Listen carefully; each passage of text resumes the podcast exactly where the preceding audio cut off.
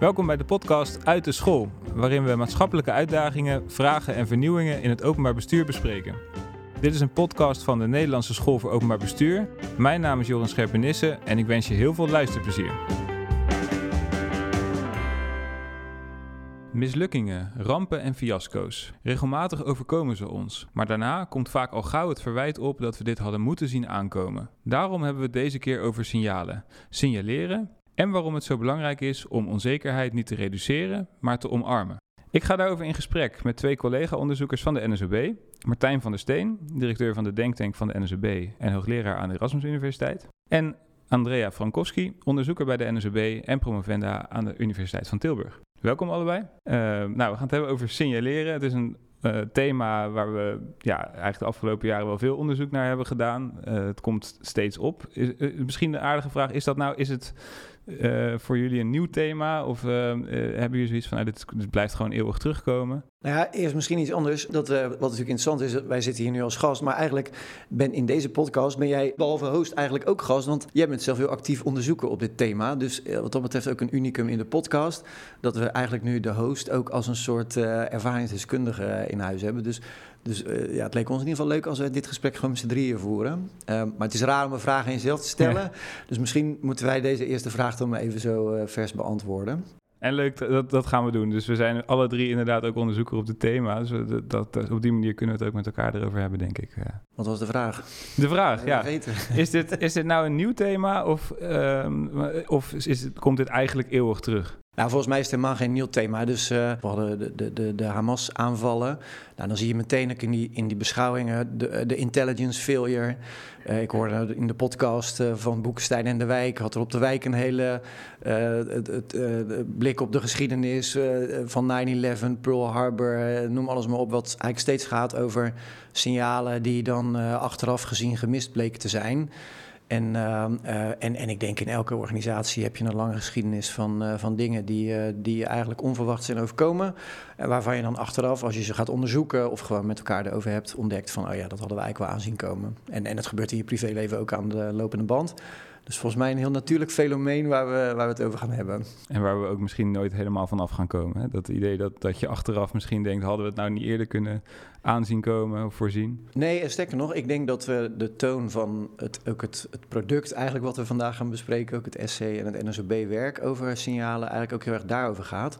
Dat het niet zozeer gaat over het vermogen om uh, nooit meer verrast te worden, dus alle onzekerheid zeg maar, uit te bannen en uh, er voorbij te komen. Naar ook het vermogen om heel goed met verrassingen om te gaan. Ja, volgens mij, uh, ja, weet je, Martijn en ook jij zelf, Joran, doen al, al jarenlang onderzoek naar dit thema. Voor mijzelf is het een wat nieuwer thema. Ik doe er pas een paar jaar, draai ik pas mee op het thema. Maar volgens mij is signalen en signaleren, is dat bij uitstek een thema waar je als ambtenaar of andere persoon werkzaam in het openbaar bestuur van kunt denken leuk, maar wat moet ik hiermee? En waarom is het relevant? Waarom moeten we het hierover hebben, bijvoorbeeld, hè? ook in deze podcast?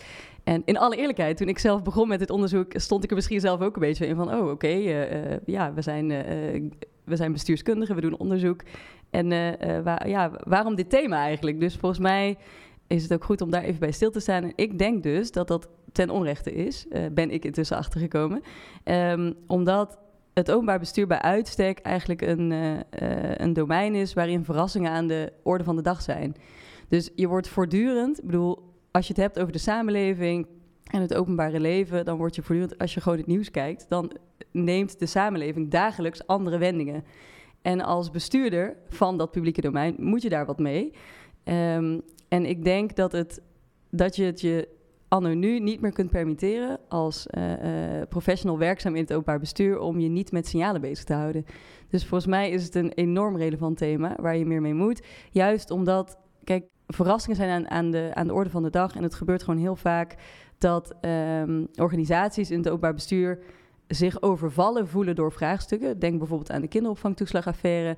En uh, nou, jij opende er al mee. Um, wat gebeurt er? Waarom hebben we het niet aanzien komen? Hadden we andere dingen moeten doen? En, en ook het gevoel, hadden we maar andere dingen gedaan? En volgens mij is het uh, heel relevant om daarom stil te staan bij hoe kun je anticiperen op nou, signalen op, op dingen die je voorbij hoort komen waarvan je denkt in eerste instantie moet ik hier wat mee, ja of nee, geen idee. Wat is het? Wat zegt dit? Wat is dit voor teken of waar, gaat het, waar gaat het naartoe?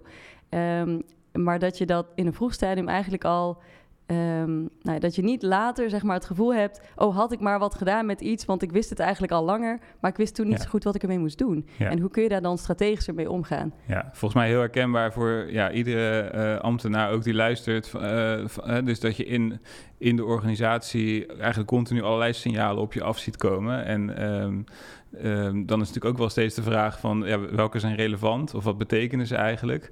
En, en, kunnen wij dan ook beter worden in het signaleren, in het, in het herkennen van die signalen? En, en, nou, en is dan het doel minder verrast worden? Want dat, eh, of, of gaat het om uh, beter voorspellen? Of uh, wat is jouw ambitie eigenlijk als het gaat om uh, die organisaties en professionals helpen in het signaleren? Nou, ik vind het eigenlijk best wel een leuke vraag voor jouzelf. Dus misschien wil je hem zelf okay. proberen te beantwoorden. ja. Juist omdat, omdat jij zelf in mijn beleving dat perspectief van verrast worden, uh, uh, dat je een van de onderzoekers bent die dat perspectief ook heeft ingebracht. Hoe zou je zelf antwoorden?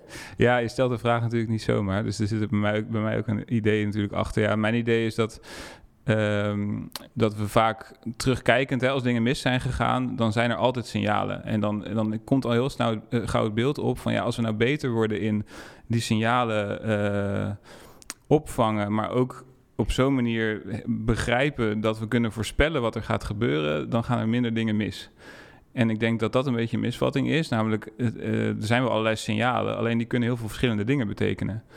Um, en um, uh, ja, als je, wat je toch wel gauw ziet, is dat een organisatie bezig is in een bepaalde richting te werken dan um, signalen ook interpreteert op een manier dat ze passen in het beeld van waar je naartoe gaat.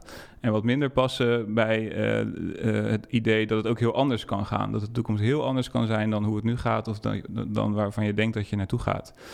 Um, en in plaats van het idee dat je dan vanuit signalen altijd maar kunt voorspellen hoe het gaat, gaat het volgens mij veel meer om het idee dat je in staat bent om je voor te stellen dat het ook anders kan zijn dat, je, dat de werkelijkheid echt anders wordt dan hoe het nu is of dan, dan hoe je het verwacht. En daar kun je denk ik signalen heel goed voor gebruiken. Dus eigenlijk om jezelf wat meer in de war te brengen, wat minder zeker te maken van, de, van je zaak.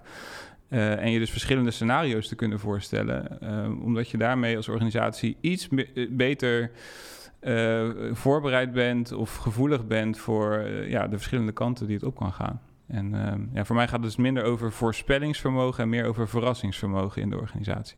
Ik ben het helemaal eens. Ik denk wel dat het belangrijk is om, om uh, maar dat wil je zo ongetwijfeld ook aan ons gaan vragen. Dus, maar de, de, om, om dan wel wat precies te zijn in wat we dan met signalen bedoelen. Omdat het wel per signaal heel erg verschilt, denk ik. Uh, of dat inderdaad gaat over het verrassingsvermogen, of dat het gaat over dat je eigenlijk gewoon eigenlijk weet wat het signaal betekent en dat je daar ook op reageert. En dus ik ben helemaal eens met dat verrassingsvermogen. Um, um, alleen er zijn ook signalen waar dat eigenlijk veel duidelijker is. En, en, misschien is dat toch wel goed om even af te bakenen wat we eigenlijk bedoelen met een signaal. Want in, het, in, het, in, de, in ons werk hebben we daar best wel mee geworsteld. Omdat ja, het is zo'n vanzelfsprekend begrip. Je gebruikt het de hele dag. En, uh, um, maar wat is het nou eigenlijk in conceptuele zin? En dat klinkt een beetje stom, maar wij hebben de definitie gekozen van het is een, een signaal is een, um, ja, een, een, teken of een, ja, een, een, ja, letterlijk een signaal, een verschijnsel wat, wat verwijst naar iets anders. dus het is niet het andere, maar het verwijst ernaar. En, uh, en de kunst van signaleren, en dat maakt het zo moeilijk, is dat je het ene teken als het ware moet interpreteren naar waar het naar verwijst, zonder dat je weet waar het naar verwijst vaak. En uh, dus eh, de, de, metafoor of het voorbeeld, eigenlijk wat we daar veel voor gebruiken uh, in het essay, is, is dat van het knipperlicht dus als jij van plan bent om over 20 meter rechtsaf te slaan, dan doe je je richting aanwijzen uit.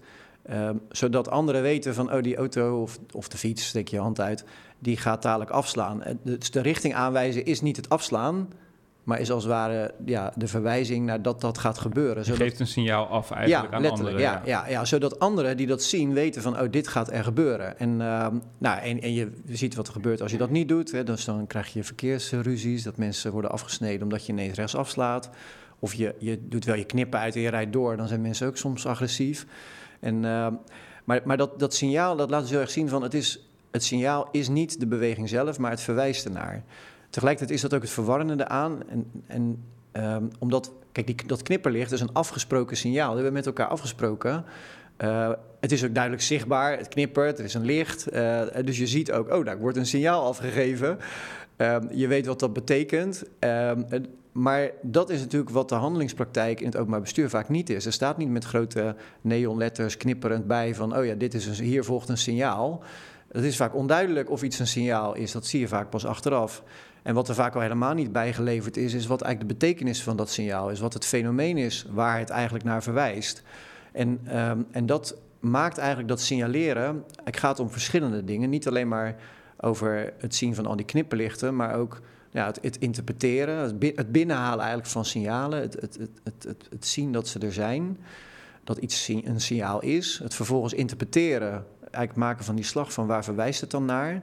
En vervolgens ook nog het opvolgen ervan. En dat zijn eigenlijk drie stappen waarin het elk van, in elk van de drie stappen eigenlijk uh, ja, mis kan gaan. Uh, in ieder geval moeilijk is. En wat ik interessant vind aan jouw voorbeeld net van... ik geloof heel erg in het verrassingsvermogen, dat dat belangrijk is. En volgens mij gaat ons werk gaat ook vooral daarover. Er is ook een categorie signalen, zeg ik dan maar even tegen de luisteraars... die dat nu misschien denken, van... ja, soms weet je ook gewoon, is heel duidelijk. Dus als jij voortdurend uh, pijn in je nek of in je rug hebt... dat is een signaal dat er iets aan de hand is met bijvoorbeeld je houding of iets, iets anders medisch. Dus dan, dan moet je daar gewoon direct opvolging aan geven. Maar wij gaan volgens mij over een hele grote batterij signalen waar dat niet duidelijk is. En daar ligt dus de verwarring. Nou, volgens mij is het ook onduidelijk omdat je niet altijd dat gezamenlijke referentiekader hebt. Nee, heel dus vaak niet. Ja. Precies, dus in dat voorbeeld van die, die richtingaanwijzer Kijk, eh, ik heb een dochter van één jaar oud, ja. maar die kent de verkeersregels niet. Dus die ziet dan misschien eh, dat uh, mooie lichtje daar knipperen. Of misschien niet, want misschien kijkt ze de andere kant op, kan ook zomaar. Lichtje, Precies, maar die denkt misschien, oh leuk dat lichtje, maar ja, wat moet ik er verder mee? Of die denkt, nou leuk, en,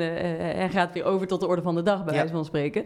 Maar als je deelnemer bent in het verkeer, dat onthult denk ik ook heel goed waarom het zo lastig is om goed te signaleren. Is dat je kunt nog wel alle signalen zien, of je kunt nog de voortekens of de vermoedens of de gevoelens hebben van oh, hier is iets aan de hand, of hier is iets anders, of hier gebeurt iets wat verrassend is. Misschien moet ik er wat mee, maar dan nog is de vraag: is het relevant? Heeft het betekenis? Uh, en wat voor betekenis dan? En daarvoor heb je dus ook een interpretatiekader nodig. Ja, dus we hebben een praktijkvoorbeeld. We hebben de, metafoor hè, van het knipperlicht. Die is voor, voor mensen denk ik heel uh, uh, duidelijk zichtbaar. En tegelijkertijd is het in de praktijk dus helemaal niet zo duidelijk altijd als een knipperlicht. Maar hoe ziet een signaal eruit in de praktijk? Hebben we een, een, voorbeeld? Nou, er zijn heel veel voorbeelden. Maar wat, wat denk ik heel fascinerend is, is dat we, ondanks dat we dus het gevoel hebben dat we constant verrast worden door allerlei gebeurtenissen. Denk aan de COVID-19-pandemie of aan uh, nou, allerlei uh, dossiers, incidenten. Uh, waarbij je opeens hoort: hier is iets vreselijk misgegaan. Hoe heeft het kunnen gebeuren? Waarom wisten we het niet eerder? Dan blijkt bijna altijd dat er signalen aan vooraf waren gegaan. Zo bijvoorbeeld ook in de kinderopvangtoeslagaffaire bleek dat er een, eh, een ambtenaar was die een notitie erover had geschreven. Bleek ook dat de Raad van State al een keer een advies had uitgebracht, een negatief advies over bepaalde wetsartikelen. Nou, en wat ik zelf ook echt interessante voorbeelden uit de praktijk vind, is uh, nou, enkele jaren geleden uh, hoorden we in het nieuws over de instortende bruggen en kades in Amsterdam. Um, en dat was ook zo, dat, dat voelde als een plotselinge gebeurtenis, want opeens stortte daar van alles in, in, uh, in, in de openbare ruimte. Um, maar toen bleek ook tegelijkertijd dat al decennia lang in rapportages was gewaarschuwd voor gebrekkig onderhoud en de gevolgen daarvan. En zo bijvoorbeeld ook bij uh, het dalende leesniveau van uh, Nederlandse jeugd bleek ook al sinds uh, nou, minimaal 20 jaar blijkt dat leesniveau al omlaag te gaan, zeg maar in de internationale vergelijkende uh, PISA-scores, het, het, onderzoek wat, wat op grote schaal wordt uitgevoerd. En maar er is gewoon nou, misschien omdat dat geleidelijk is of, of, omdat dat niet ervaren werd als een groot probleem of als een eenduidig probleem. Dus bijvoorbeeld wat daar speelde was, het, waren het ging langzaam omlaag, dus er waren geen hele grote afwijkingen. Het ging heel geleidelijk. Um, en daarbij weet je ook niet je ziet de data, je ziet dat dat leesniveau daalt van de jeugd. Maar wat zegt dat nou? Is dat omdat het Nederlandse onderwijs in kwaliteit uh, verslechtert? Of is dat omdat andere landen bijvoorbeeld ook hun niveau opschroeven? En hoe erg is dat dan eigenlijk? Ja, en eigenlijk wat ik interessant vind aan dit voorbeeld... is dat de vragen die jij nu stelt... dat zijn eigenlijk die vragen die in dat interpreteren zitten. Dus je ziet een, het signaal tussen aanhalingstekens... want ja, of, je, of je het een signaal noemt, dat is voor een deel aan jezelf en dat is ook een interpretatie, is we zien dat we in de PISA-score dit jaar lager staan dan vorig jaar. En, en het jaar daarvoor stonden we ook alweer hoger dan. Dus je ziet een dalende trend. En vervolgens begint het interpretatieproces van wat betekent dat eigenlijk? Nou, dan is er iemand die zegt, ja, maar die PISA-index die klopt helemaal niet. Of uh, ja, lezen kun je helemaal niet op die manier meten. Mensen gaan als het ware interpreteren wat er aan de hand is. En, en, en dat is eigenlijk het interessante van in het in het literatuuronderzoek wat we hebben gedaan, maar ook in het empirisch werk wat we doen, zien we dat heel veel mensen vaak die signalen vanuit continuïteit eigenlijk interpreteren. Dus in het verlengde van wat ze al zien en vaak ook, en dat is het tweede, in het verlengde van wat ze al dachten. dus ze zoeken heel erg naar bevestiging. Dus, dus ze gaan dat signaal interpreteren op een manier die eigenlijk past in het kader wat ze hebben. Namelijk, het is geheel genomen in Nederland best goed gesteld met het leesniveau. Er is alleen een, ja, een ranking die dat niet goed uh, vastlegt. Of, uh, of de, de, andere landen zijn gewoon beter geworden. Ja, dan zak je ook in de ranglijst. Niet omdat wij slechter worden, maar zij zijn beter geworden. En, en dan gaan ze dus interpreteren, dat signaal interpreteren op een manier die ja, eigenlijk in het verleng ligt van wat ze al doen. En dat leidt tot het handelingsrepertoire, namelijk niets doen. Want ja, er is niks nodig, want het is eh, alles is onder controle. En, en achteraf blijkt dan natuurlijk vaak, als je terug gaat kijken, en dan blijkt dat leesniveau ernstig gedaald. Dan gaat iemand natuurlijk zeggen van ja, maar dat is ook raar. In, in, in 2014 hadden we dat al op de agenda staan. En ik, ik ben nog eens door de archieven gegaan. En in 2018 stond het ook al op de agenda. En, in 2020 ook al. Ja, 2003 heeft iemand het al gezegd. Dus altijd iemand die het al gezegd heeft. En, en dat vind ik een heel mooi voorbeeld van hoe signaleren dus werkt. Dat de, de, iemand heeft het gezegd. Het is op de agenda geweest. Um, en dan is de vraag, wat gebeurt er vervolgens mee? Wordt het geïnterpreteerd als hey, dit zou een hele wezenlijke verandering kunnen zijn, of dit, dit zou een signaal kunnen zijn dat er iets aan het gebeuren is, of wordt het vooral geïnterpreteerd in het verlengde van ja, wat je al dacht. En, en vaak ook wel een beetje natuurlijk wat je eigenlijk ook graag wil. En, dus, ja. en dat is overigens heel menselijk. Ja. Dus, ja. Ja. ja. volgens mij gaat het niet alleen over interpreteren, maar die, die, dat, die conformatiebias, dat je dus vooral uh, ja, ziet wat je al verwacht of wat je al denkt dat er gebeurt. Dat zit natuurlijk heel erg in interpreteren, maar het zit volgens mij ook al heel erg in opvangen. Dus eh, dat, uh, dat die signalen ergens in een rapport staan of ergens een keer genoemd zijn door een expert, betekent natuurlijk nog niet dat het ook uh, gezien wordt uh, op het beleidsdepartement of door de bestuurder of op tafel komt bij de minister. dus het, het, het kan ook zijn dat er wel ergens signalen rondzweven, zeg maar. Maar dat die, dat die niet opgevangen worden in de zin van ja, besproken, gezien, gedeeld op, op andere tafels. Ja, en ook laat staan opgevolgd. Want zelfs al belanden ze daar wel op die tafels, dan is niet gezegd dat je er ook per se wat mee moet. Op dat moment, dat hangt ook natuurlijk van heel veel andere dingen af. Ook andere dossiers die liggen te wachten bijvoorbeeld. Dus, ja, dus dat is die drieslag. Dus Martijn introduceerde net die drieslag. Hè? Dus bij signaleren zeggen we eigenlijk... het gaat over opvangen, interpreteren en opvolgen. En op alle drie de, bij alle drie de activiteiten kan het misgaan... in de zin van dat een, een signaal wat achteraf gezien relevant blijkt... toch uh, ja, niet op de juiste tafel terecht is gekomen... of verkeerd is geïnterpreteerd... of misschien niet de juiste opvolging heeft gekregen. En dat natuurlijk allemaal met de kennis van achteraf. Hè? Ja, dus dat is natuurlijk steeds het ingewikkelde. Van achteraf weten we van dit hadden we moeten doen of zien. Ja, hier zit wel een heel belangrijk punt in, in dat, uh, dus terecht dat je dat ook aanstipt, dat, dat bij signaleren kijken we heel vaak naar het interpreteren, waar dan iets goeds of fout is gegaan. Maar alleen al het oppikken van die signalen, dat is eigenlijk al een hele moeilijke stap. En wat denk ik heel belangrijk is om, om daarbij te, te realiseren, is dat signaleren gaat niet, gaat niet over een tekort. Hè, van heel erg zoeken naar is er ergens nog een signaal. Vaak heeft dat veel meer in de dagelijkse praktijk het karakter van overload. Het is eigenlijk veel te veel informatie. Alles zou in potentie een signaal kunnen zijn. Dat betekent dat je moet selecteren wat je er überhaupt uitfiltert en, ehm, en, en meeneemt. Dus, dus het probleem van signaleren is veel meer overload. dus er is altijd een memo, bijvoorbeeld over de kinderopvangtoeslagaffaire. Dit was een heel specifiek memo. Um, maar dat is nog steeds één memo naast duizenden andere. Er is beperkte aandacht. Hè, dus uh, uh, mensen maken voortdurend selecties in wat ze wel of niet oppikken en waar ze mee aan de slag gaan. En, uh, en daarom is het ook heel interessant om te kijken van wat zijn nou als het ware je selectiecriteria, je filters, waarmee je naar de omgeving kijkt. En en wat mij bijvoorbeeld heel erg is bijgebleven aan het onderzoek, dat was een mevrouw die, die uh, uh, dat ging overigens over de kinderopvangtoeslagaffaire. En zij zei van, ik had uh, dat, dat zij een verjaardag had gehad in het weekend en, en had ze in de tuin, had iemand tegen haar zitten vertellen over ja, een praktijk die later een kinderopvangtoeslag ouder, zeg maar, zou gaan heten. En dus dat, dat, zij had dat verhaal gehoord uit eerste hand in een ja, betrouwbare kennis, zeg maar. En zij zei, en toen voelde ik mij eigenlijk de week daarna heel erg bezwaard om dat in te brengen. Omdat mijn signaal dan zou beginnen met... ja, eh, ik zat in de tuin op een verjaardag en ik hoorde van iemand... de buurvrouw van mijn neef. En, en dat, dat zijn verhalen waar je niet lekker mee binnenkomt. En, uh, uh, dus zij, zij was dus heel terughoudend om dat signaal in te brengen. En ik denk waarschijnlijk terecht... Dat lag niet aan haar, maar omdat heel veel organisaties natuurlijk filters toepassen van wat ze serieus nemen. Het is serieus als de data onder ligt, het is serieus als er een uh, instituut achter zit, als er een rapportage is waar het uit blijkt. En, en heel vaak hebben signalen nou eenmaal niet die vorm. Het is vaak iets wat je opvangt of een gevoel dat je hebt. Weet je, ik ben ergens geweest of ik, ik zie iets voorbij komen, dat voelt niet goed. Maar, en, en dat is iets wat we in het dagelijks leven makkelijker zeggen. Maar in een vergadering met de directeur die honderd andere onderwerpen heeft, die misschien wel veel urgenter zijn. En dan in zeggen van ja, maar dit voelt voor mij niet goed. Nou, dan is de wedervraag die je kunt verwachten, maar hoezo dan niet? En dan moet je ja, ja gewoon, weet je, de, als je het niet expliciet kunt maken, wat bij de echte signalen die op een discontinuïteit, dus om een grote verandering wijzen, vaak zo is, dan is het heel moeilijk om onder woorden te brengen. En dat is een soort ja, filterprobleem eigenlijk wat in die eerste fase al meteen zit.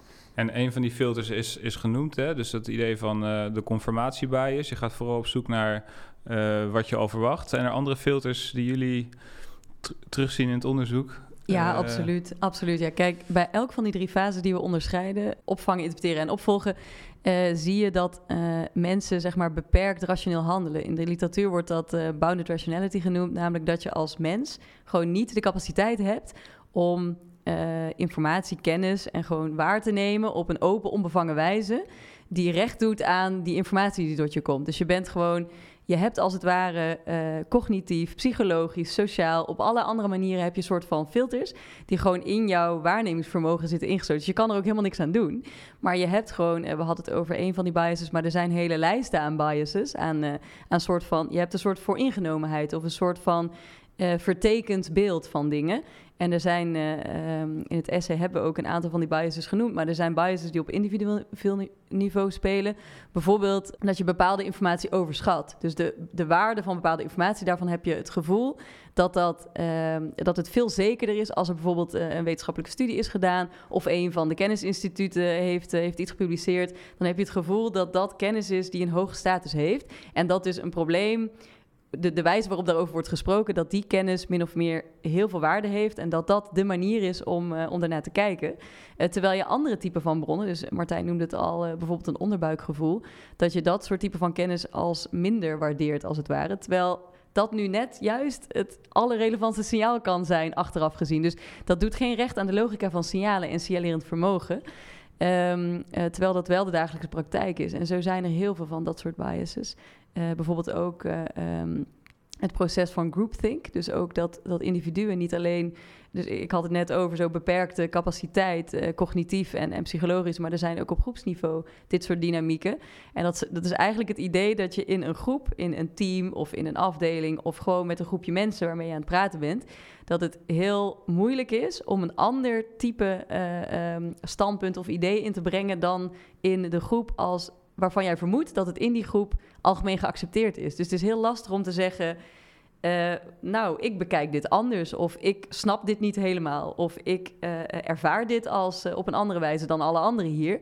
Dat is heel lastig om te doen in dat soort, dat soort van settings.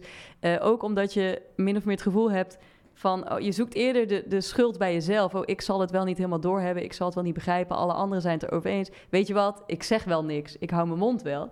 Terwijl het juist cruciaal is in organisaties dat mensen ook uh, uh, dit soort van gevoelens en gedachten en ideeën ook delen, omdat die enorm relevant kunnen zijn. Ja, ik vind dit wel belangrijk, omdat de, de, de, de biases die we benoemen, zijn, die, lijken, die zijn vaak cognitief in de zin van die zitten bij jezelf. En voor een deel is dat ook zo. Hè? Dus je, je, je, je gaat op zoek naar dingen die, die, uh, die, nou, die bijvoorbeeld die in lijn liggen met wat je al dacht. Dat is voor een deel een cognitieve bias die je zelf hebt. Maar heel veel van die biases zijn ook sociaal. En dat kan zijn in groepsgedrag. Hè? Dus de groupthink is natuurlijk heel bekend ook van ja, dat je de, de, iedereen, iedereen blijkt achteraf gezien allemaal te denken: ja, dit klopt helemaal niet, maar niemand durft het te zeggen. En omdat niemand het doet, doet niemand het. Dat is een soort uh, zichzelf versterkend effect. Ehm, maar dat is ook mooi, ja, mooi, dat is tragisch, maar mooi crisisonderzoek, wat bijvoorbeeld laat zien dat het in de hiërarchie kan zitten. Dus het bekende uh, vliegramp in Tenerife, maar later ook die Boeing die bij Brazilië is neergestort. Dan heeft de gezagvoerder die ja, die heeft, die, die, die, de, de co-piloot heeft dan door dat er iets aan de hand is. Uh, in Tenerife dat ze op de verkeerde baan staan. In, uh, bij die Boeing dat ze aan het neerstorten zijn eigenlijk. Maar alle apparatuur die werkt niet meer. Dus, dus die apparatuur signaleert niet dat ze aan het neerstorten zijn. Alleen de gezagvoerder die heeft dat niet door, of die vindt van niet. Uh, en dan durft die co-piloot dat niet aan te geven. En omdat hij, ja, je kan het ook niet er zitten ook hiërarchische lijnen in die dat belemmeren. Dus het kan ook zoiets zijn. Maar wat ik zelf, maar dat is, zit in mijn eigenlijk onderzoeksmanier, uh, mijn manier waarop ik ook naar organisatie kijk, is zit ook heel vaak institutionele biases in. En daarmee bedoel ik dat, dat mensen zich in organisaties voortdurend eigenlijk afvragen. Wat, wat doet iemand zoals ik in een organisatie zoals deze? En dus dat zij wat zij normaal vinden of gewoon gedrag vinden, dat varieert per context. Dus je zei net, het, is, het telt pas als je een PBL-rapport hebt. Ja, dat is binnen een ministerie zo. Maar als je thuis iets hebt, dan ga je niet zitten wachten op een rapport wat laat zien dat het, weet ik veel, niet goed gaat. Maar dan, dan maak je ding bespreekbaar. Dus in verschillende contexten zijn eigenlijk andere soorten signalen uh, geaccepteerd. En dat zijn eigenlijk, die zijn institutioneel bepaald. Um, in de zin van als je door dat toegangspoortje gaat op het ministerie, dan, dan neem je als het ware andere normen aan. En dan zijn ineens andersoortige signalen relevant. Ik moet wel zeggen, ik ben over het algemeen genomen wel blij als een ministerie, een bestuurder uh, iets meer waarde hecht aan een wetenschappelijke studie dan aan een onderbuikgevoel. Dus dat is, Zeker. dat is ook wel even nog. Heeft misschien soms hebben die ja. biases zeg maar ook wel een nuttige uh, kant. Hè? Dat is ook niet voor niks dat. Uh, dat er bepaalde voorkeuren zijn. Nee, dat is natuurlijk vaak, het zijn dilemma's. Hè? Dus, de, de, dus er is niet één van de twee uitzonderlijk goed of zo. En uh, hè, omdat, nou ja, dat verhaal in de tuin, dat zou ook zomaar een proximity bias kunnen zijn. Ja, het is iets wat toevallig in jouw omgeving gebeurt, dus maak je dat signaal heel groot. Overigens zijn er ook heel veel organisaties die juist dit soort van onderbuikgevoelens op een hele formele manier weten te verankeren in hun organisatieproces. Hè. Dat vind ik fascinerend. Dus bijvoorbeeld organisaties in, uh, uh, in het screenen van uh, risico's op bijvoorbeeld kindermishandeling. Waarbij dat niet-pluisgevoel bij bijvoorbeeld zorgverleners of bij anderen enorm belangrijk is. Dus als, als iemand met een kind op een plek komt waar iemand toevallig opvalt dat het kind wel heel veel blauwe plekken heeft, bij wijze van dat is, staat nergens in een rapport, is nergens medisch vastgesteld. Je weet helemaal geen oorzaak, je weet geen gevolg, je weet geen, enkel, geen enkele kennis, zeg maar, heb je daarvan.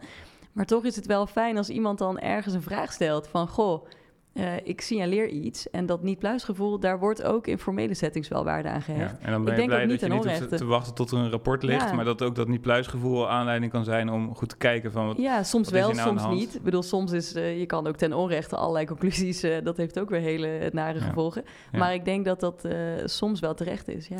Ja, wat, dit vind ik ook een voorbeeld van... dat je in de institutionele context eigenlijk een aanpassing doet... die maakt dat bepaald gedrag gewoon wordt. Hè, bijvoorbeeld het niet-pluisgevoel, wat ook echt zo heet dat, dat is eigenlijk een interventie die maakt dat bepaalde professionals in een bepaalde context eigenlijk zich gelegitimeerd voelen en misschien zelfs wel uh, genoodzaakt voelen om een niet-pluisgevoel ook onder woorden te brengen. Om die handelingsverlegenheid die ze ervaren uh, voorbij te komen. Alleen dat is natuurlijk in heel veel situaties niet zo. En, um, um, en, en, en dat is natuurlijk vaak met dit soort protocollen. Die, die bereiden je heel goed voor, eigenlijk voor alle crisis die je al een keer gehad hebt, of alle rampen die al een keer gebeurd zijn, alle incidenten die al een keer hebben plaatsgevonden. En, en er blijft natuurlijk uiteindelijk ook nog een hele grote categorie van dingen die, je, ja, gewoon, ja, die nog niet gebeurd zijn, of die je nooit verwacht had, of waarvan je zelf ook nooit het vermoeden had dat het kon gebeuren in jouw omgeving. En ja, en het lastige is ook dat bij organisaties, uh, bij overheidsorganisaties uh, op institutioneel, institutioneel niveau allerlei bijzonderheden spelen. Namelijk, het zijn bij uitstek organisaties die zo georganiseerd zijn dat, taak, dat er heel veel grenzen zijn tussen zeg maar, taken en verantwoordelijkheden. Dus er zijn het, zeg maar, het een is bij jou belegd en het, en het ander bij een ander, waardoor er heel veel soort van grensgevallen zijn, waarvan iedereen in de organisatie kan denken dat hoort niet bij mij, want uh, we hebben daarvoor bijvoorbeeld de juridische afdeling, dat ligt niet bij mij, dat is niet mijn kennis. Daar moeten ze daar wat mee doen, niet ik, zeg maar. Of nou, bijvoorbeeld wat je in, uh, in de casus, uh, wat in de volksmond ook wel de boodschappenaffaire is gaan, gaan heten. Op een gegeven moment zag je ehm, dat er een mevrouw een, die bijstand ontving, dat die giften ontving van, van haar moeder. Misschien, misschien ken je de casus nog van enkele jaren geleden.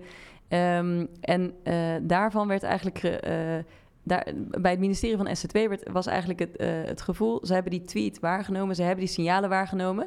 maar ze dachten eigenlijk, ja, dat gaat om een gemeentelijke regeling, de bijstandsregeling. Um, en het gaat om een gemeentelijke uitkering, dus daar hoeven wij niets mee. Er is een andere probleemeigenaar, als het ware. En dat is ook een enorme valkuil op het niveau van, uh, van overheidsorganisaties. Om te denken, het is elders belegd of iemand anders gaat erover... dus ga ik er niet over en dus doe ik er niets mee. Terwijl dan uiteindelijk zo'n casus enorm groot wordt... en er gewoon kamervragen over gesteld worden... en het alsnog op het departement terechtkomt. Ja, wat ik ook interessant vind overigens aan de kamervragen... ook we, zitten het een beetje te problematiseren... dus uh, ik weet niet of de luisteraar nog het idee heeft... dat hier iets... aan het einde komen we tot handelingsopties, denk ik. maar bijvoorbeeld de kamervraag, dat is ook zoiets. Hè? Dus heel vaak is achteraf blijkt... ja, er zijn zelfs kamervragen over gesteld. Alleen als je dan met beleidsambtenaren gaat praten... en, en zegt van, joh, er is zelfs een kamervraag over gesteld... Dan zeggen zij, ja, maar weet je hoeveel kamervragen er worden gesteld de hele dag? En weet je hoeveel van die kamervragen, ja, dat zijn vaak helemaal, dat zijn vragen die worden alleen maar gesteld om even in het vragenuurtje in beeld te komen. Of dat zijn, en dat bedoelen ze niet als een disqualificatie van de kamervraag, maar dat is gewoon hoe dat instrument is voor woorden. Het zijn eh, manieren voor Kamerleden om even, ja, tussen aanhalingstekens te scoren en in beeld te komen er zijn zoveel Kamervragen dat welke nou uiteindelijk serieus is of welke belangrijk is, is heel moeilijk nog te onderscheiden. En het, het instrument is ook bot geworden daardoor. En dat is dus geen kritiek van ambtenaren die neerkijken op politiek, maar dat is, dat is een ja, empirisch feit eigenlijk, van dat zo'n instrument als de Kamervraag is eigenlijk als signaal steeds moeilijker uh, geworden, omdat er zoveel zijn, ze gaan alle kanten op. Uh, ja. Dus is voor elke mogelijke richting, zeg maar, is wel een kamervraag te vinden. Ja, en die kamervragen gaan over verschillende taken en verschillende dingen die overal ja. verspreid zijn. Dus dan gaat, weet je wel, dan gaat het over uitvoering en jij bent van beleid. Dus hoef jij daar niks mee te doen, want het gaat niet over jouw werk. En dat, die combinatie is gewoon heel, heel lastig. Ja, dus we begonnen met het beeld van een signaal als een knipperlicht. Hè? Um, ja. uh, als je dan gaat kijken naar de praktijk van, van, van overheidsorganisaties, dan zijn er niet af en toe knipperlichten. Het is niet een soort ja, andere metafoor, maar het is niet een soort lege woestijn waarin je moet zoeken naar waar is het water. En, en als je er gelukkig een keer wat water vindt, nou, dan ben je blij dat je een signaal te pakken hebt. Het is eerder dat je overspoeld wordt door allerlei signalen, dat, dat ze overal om je heen zijn. En dat de kunst vooral is van hoe selecteer je nou ja. uh, de juiste signalen, hoe verbind je de juiste interpretatie eraan. Ja. Um, en en daar, daar kun je, dat kun je nooit perfect doen. En er zit altijd iets van hindsight bias in, van achteraf weet je wat je had moeten doen. Maar dat is denk ik waar, en dat kunnen we ook een stapje denk ik naar handelingsrepertoire ja. maken. Dat is denk ik wel waar we het met elkaar over hebben. Van wat, wat zijn misschien valkuilen en wat zijn ook ja, dingen die je kunt doen om daar beter in te worden als organisatie. Ja, ja. Ja dus je ziet zeg maar een firmament van, van duizenden of miljoenen knipperende lichten. En welke is nou het knipperlicht? En nou, dat vind ik de, bij uitstek dus de vraag bij die eerste vraag van signalering. Ja. Maar goed, als je hem dan eenmaal gevonden hebt, ja, wat dan? Hè? Dus uh, dat is. Uh... Ja, ja, en ik zou eigenlijk zeggen dat dat niet het knipperlicht is, omdat je dus nooit weet of een ja. knipperlicht iets wordt. Dus, dus dat het ook uh, dat je kan denken. Dus eigenlijk moet je die zekerheid, het idee dat je zekerheid kan vinden in als we eenmaal het knipperlicht hebben, dan, dan zijn we er. dat is misschien op zichzelf al een valkuil, uh, op zoek naar zekerheid. En, uh, uh, maar juist het, het, toestaan dat er verschillende werkelijkheden naast elkaar bestaan in de organisatie. Dat je, dat je strijdige signalen van strijdige ideeën over waar het heen gaat in de lucht kan houden. In plaats van dat je één scenario kiest en dat als uitgangspunt neemt. Misschien is, is dat wel uh, ja, waar, je, waar veel meer ook naartoe kan of zou moeten gaan. In, in ja, absoluut. Het is ook een enorme reflex dat je aan onzekerheidsreductie doet. Dus dat je jezelf min of meer hard en uh, min of meer wegduikt voor... oh jee, er komt allerlei onzekerheid, dat gaan we wegreduceren. We willen meer onderzoek, willen meer duidelijkheid, meer informatie verzamelen en zo. Uh, maar die reflex doet geen recht aan de situatie die er is. Eigenlijk zou je toe willen naar een situatie waarin je onzekerheid niet probeert te reduceren, maar probeert te omarmen. Dat je dus zeg maar jezelf openstelt voor het feit dat je verrast kan worden. Dus als gegeven, ik werk in een context waarin verrassingen aan de orde van de dag zijn. Dus hoe kan ik mezelf open opstellen om te anticiperen op die verrassingen en die dus niet uh, tekort te doen met allerlei zeg maar veronderstellingen over dat uh, onzekerheidsreductie die een soort van weg kan masseren.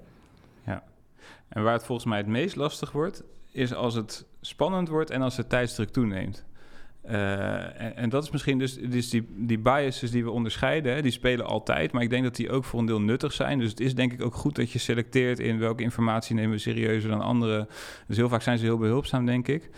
Um, maar ik denk um, met name uh, als je in de meest spannende fase van een, van een traject komt, of, of richting uh, als het heel politiek wordt, of als het allemaal heel snel moet dan zie je toch vaak dat er in de besluitvorming een soort fuik ontstaat. waarin ja, je veel meer gaat, strenger gaat selecteren. Eigenlijk al die filters waar we het over hadden, die ga je strenger toepassen. Uh, de, de in-crowd wordt kleiner. Je krijgt uh, iets sneller groupthink. Uh, en dus allerlei signalen die niet passen in het beeld wat je dan zoekt, wat je dan, waar je dan aan werkt. Die, die een heel ander geluid vertegenwoordigen, die ga je wat sneller buitensluiten. Dus wat mij betreft, die biases helpen ook heel erg om je bewust te zijn. Niet zozeer van we moeten het altijd compleet anders doen dan, dan hoe we het nu doen.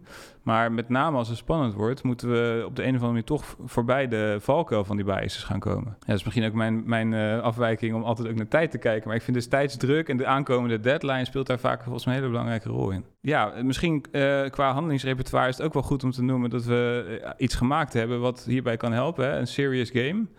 Um, wil jij dat misschien in, introduceren? We kunnen eigenlijk niks over de inhoud vertellen, maar we doen dat nu al op allerlei plekken. Nee, nee, we met gaan het risico dat we nu alles weggeven en het, uh, ja, dat moeten we niet doen, meer maar... Nee, nee, absoluut niet.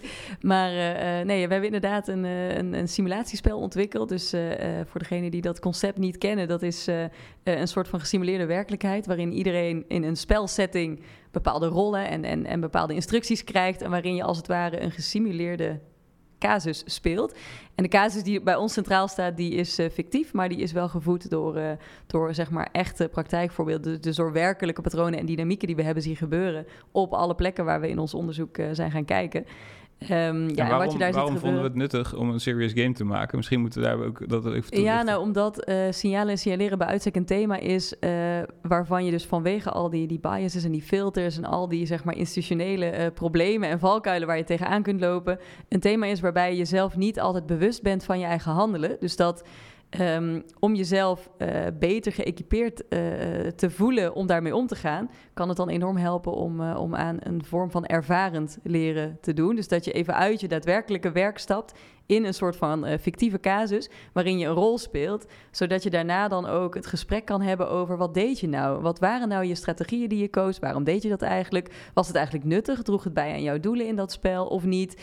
En uh, ook een belangrijke vraag, hoe had je het anders kunnen doen? Om vervolgens ook met deze reflecties terug te gaan naar je daadwerkelijke uh, werkpraktijk, waarin je dus ook met echte casussen zeg maar, uh, te maken hebt.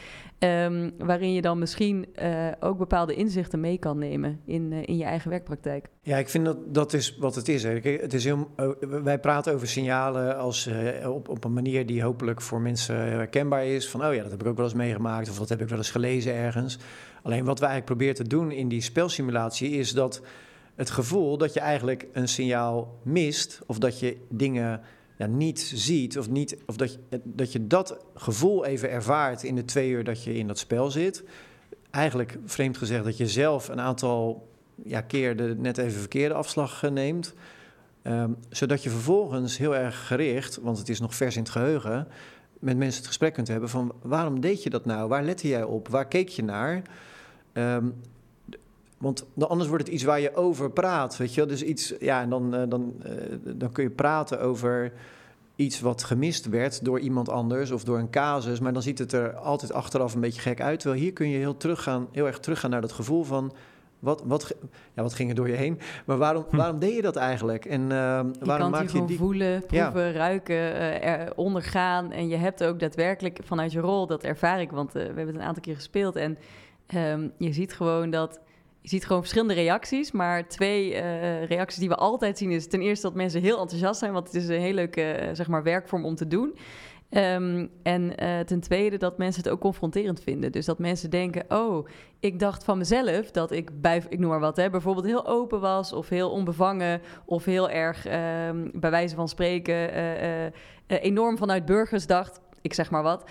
Uh, maar in het spel werd ik geconfronteerd met mezelf. Namelijk, ik deed al die dingen helemaal niet. Ik werd zo opgeslokt in de waan van de dag vanuit mijn rol en wat ik dacht dat ik moest doen vanuit die rol. Dat ik gewoon uh, allerlei dingen niet heb gedaan. Ik had met, dat moeten doen en, en die keuze moeten maken. Um, en gewoon dat ervaren, dat voelen, dat roept bij mensen ook gewoon daadwerkelijk gevoelens op. Dus ook gevoelens van schaamte bijvoorbeeld. Of van, nou, en dat is een enorm goede gespreksopener om vervolgens dan te kijken naar maar wat kun je dan doen daarmee? Wat kun je, uh, wat kun je anders doen? En daar komen best wel leuke inzichten uit. Bijvoorbeeld ook, uh, um, nou, ik heb wel eens iemand uh, in de groep gehad die zei...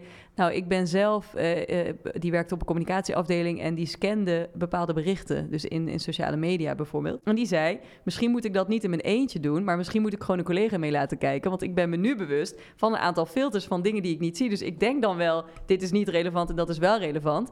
Maar misschien dat een ander met andere ogen en een andere blik en andere filters er anders naar kijkt. En op zo'n manier kan je ook hele concrete dingen eruit halen. Ja mooi voorbeeld ook van hoe je dat dan uh, kan doorvertalen. Ja, en ik vind ook waar we het eerder over hadden, die, die, die sociale biases. Hè, dus, uh, de, dus veel mensen nemen zich voor als ze beginnen van ik ga dit goed doen. Weet je, dit gaat mij niet gebeuren.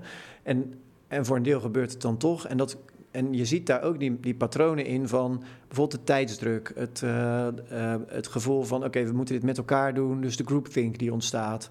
De, heel veel van die meer institutionele of sociale patronen zie je eigenlijk heel erg terug in dat spel. En uh, we kunnen niet te veel verklappen natuurlijk. Maar en, en, wat ik zelf heel geruststellend vind eigenlijk, is dat... Nou, jij hebt het spel helemaal heel vaak gedaan nu. Ik heb het een paar keer dan gezien. Uh, maar we bespreken het natuurlijk altijd. En, en je ziet eigenlijk, de patronen zijn eigenlijk bijna altijd hetzelfde. En uh, um, wat geruststellend is, namelijk het ligt niet aan individuen die hele domme dingen doen. Maar wat tegelijk natuurlijk heel zorgwekkend is, omdat er dus blijkbaar in de manier waarop wij dingen doen, bepaalde patronen zitten die ons ja, um, kwetsbaar maken eigenlijk voor signalerend vermogen. In het opvangen van signalen, in het interpreteren ervan en in het opvolgen. Want elk van die drie stappen, ja, daar zie je dus dingen achteraf gezien misgaan. Um, en ook goed gaan overigens. Maar je ziet daar dus hele duidelijke patronen ja, in terug. Ja. Ja, voor iedereen die dat nog gaat doen, kunnen we nu helaas niet meer zeggen daarover. Nee, maar nee. dat geeft denk ik wel een aardig beeld. We moeten ook de richting afronding alweer van het gesprek. Ja. Um, vaak uh, is dan de eindvraag iets als: goh, wat zou je nou nog meegeven aan de luisteraar? Wat zou je, maar misschien ook wel aardig, omdat we hier als onderzoeker zitten. Um, de vraag: um, uh, wat, wat, wat voor thema vind jij nou belangrijk om hier in onderzoek ook uh, mee verder te gaan? Dus wat zou je, waar ben je het meest nieuwsgierig naar geworden? Of wat zou je uh, heel graag nog willen onderzoeken als het om dit onderwerp gaat? Dus misschien kunnen we het afsluiten met een heel kort rondje ja, over die vraag. Nou, ik had laatst een gesprek met een collega die, die onderzoek doet naar burgeractivisme. En die bracht ook weer zo een ander perspectief in waarvan ik dacht, nou best wel leuk om daar uh, in het vervolg uh, aandacht aan te besteden. We gaan bijvoorbeeld, uh, nou er liggen gewoon een aantal casussen waar het best wel interessant kan zijn om daar eens naar te kijken. Die kijkt bijvoorbeeld heel erg naar kun je zeg maar, die kijkt terug naar dat opvolgen en naar interventies die je dan doet op basis van assumpties van wat jij zelf denkt dat dan goed is. Terwijl die Um, terwijl die interventies gewoon averechts kunnen werken. Nou, een, een, voorbeeld is bijvoorbeeld, wat doe je met, uh, met burgeractivisten, bijvoorbeeld Extinction Rebellion, die dan de A12 uh, um, uh, ja, bezet. Als je zeg maar bij de politie werkt, um, dan is jouw taak om mensen die de wet overtreden te arresteren. Maar daarmee help je eigenlijk min of meer. Daar, daarmee doe je precies wat, wat zeg maar de bedoeling is van de activist. Wat wel of niet goed kan zijn, hè, daar kan je van mening over verschillen. Maar de vraag is dan helpt jouw interventie nu uh, zeg maar om jouw doel te bereiken? Of helpt het eigenlijk, doe je, doe je precies het tegenovergestelde? Dus ik zou het wel leuk vinden om nog eens te kijken naar uh, die derde uh, stap. Opvolging. Ja, naar opvolging en wat het gevolg is van interventies gebaseerd op waargenomen en geïnterpreteerde signa signalen waarvan jij denkt, dit is wat ik moet doen. Maar is dat ook nuttig, zeg maar, gegeven ja. Ja. de situatie? Mooi, dankjewel. Martijn? Ja, wat ik heel interessant vind is de spanning tussen continuïteit en discontinuïteit. En, en wat wij heel goed kunnen is eigenlijk continuïteit toepassen op signalen. Dus je ziet iets en je past daar dus het en je, en je verklaart dat of gaat ermee om als het verlengde van het bestaande. Terwijl in de praktijk natuurlijk wat onze geschiedenis steeds drijft, zijn discontinuïteiten. Dingen die een, een, als het ware een, een breuklijn uh, tot stand brengen. En wat het moeilijk is bij elk signaal, en dat vind ik dus heel interessant om te onderzoeken, is dit nou kunnen, is dit nou een potentiële discontinuïteit en kunnen we daar vanuit discontinuïteit ook over denken? Wat zou dit kunnen betekenen?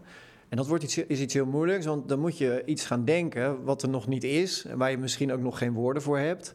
Um, uh, wat je dus ook dus niet kunt bespreken, waar je ook geen meting over hebt. En, nou, en het, het ja, grip krijgen als het ware op die discontinuïteit, dat vind ik heel uh, spannend eigenlijk. Ja, dus eigenlijk de, de alternatieven of de verschillende toekomsten Uh, hoe krijg je dat nou in het gesprek en in beeld? Ja, en deels ook dus heel fundamenteel van waar zou het toe kunnen leiden? Nou, heel vaak benoemen we dat met gewoon de woorden en de begrippen en de concepten van alles wat er al is, omdat we gewoon niet beter hebben.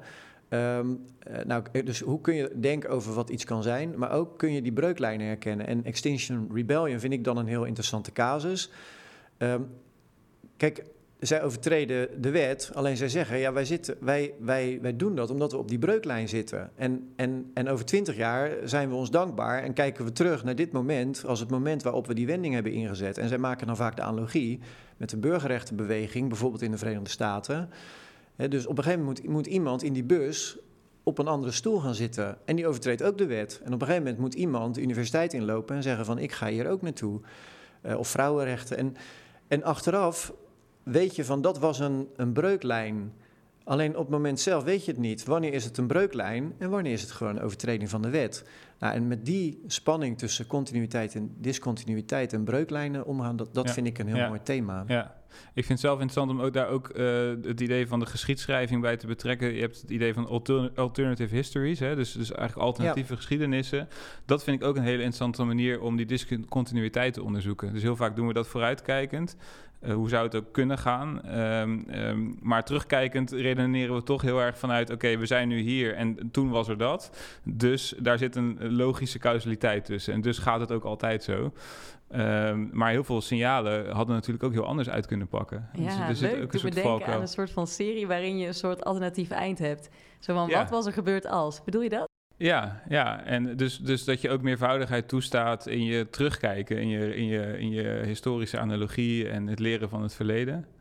Uh, ja, daar zit, ook daar zit denk ik wel, uh, er zit heel veel ruimte nog om daarvan te leren, denk ik, en uh, voor me voor te vinden. Ja. Dus um, nou, dat is hartstikke. Ik doe ook gewoon maar mee in het ja, eindrondje, zeg maar. Ja, dus zo is het gesprek gegaan. Uh, hartstikke leuk uh, dat we dit gesprek hebben gehad. Uh, en uh, ik hoop inderdaad ook dat we de luisteraar genoeg hebben meegenomen en gebracht. En dank voor het luisteren en dank voor jullie bijdrage aan het gesprek. gedaan, Je luisterde naar een podcast van de Nederlandse School voor Openbaar Bestuur. Wij publiceren regelmatig over maatschappelijke vraagstukken en vernieuwingen binnen de overheid. Benieuwd naar meer van ons werk of onze opleidingen? Kijk dan op onze website, volg ons op LinkedIn of abonneer je op de nieuwsbrief. En blijf natuurlijk luisteren naar Uit de School.